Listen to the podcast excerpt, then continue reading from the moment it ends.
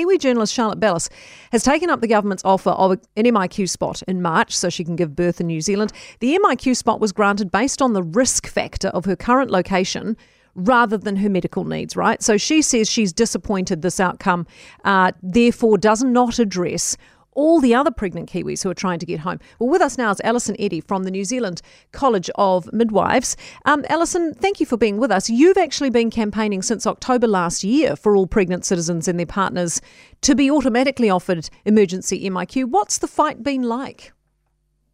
Well, I think um, people have had um, individual patchy success. I think, you know, um, Charlotte's point, we would agree with that, as you say.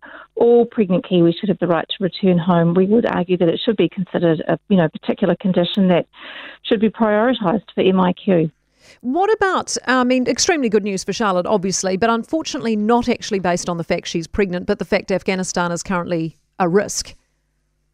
That's right. And we would argue that um, you know, obviously, uh, giving birth and having a baby, it's a very important and crucial time in your life. And having the, the support that you need, your family around you, the right to be in your country, um, you know, to have all those things to support you to, to have a child and to, um, to bring that child into the world at a very important time, you should have the right to be here. Her application uh, based on medical needs was declined because there was no evidence of scheduled treatment, allegedly. You know, why does the government not believe a birth is, you know, relatively scheduled? Well, it's a mystery to us, and I think you know we have seen some success with the um, the advocacy we've been able to provide um, to you know organisation that's sort of set up to um, well you know you know an advocacy grassroots advocacy group really that's been campaigning on individual um, basis for women to be able to have the right to return home. There has been some success, but you know it does seem to be very patchy and not universally applied. Do you think this outcome actually achieves anything for the next pregnant woman trying to get into MIQ? You know, do you think it has shed a light on it? Well, I think it has definitely. I think probably a large number of the public weren't aware that this was the issue that you know a lot of people have been dealing with.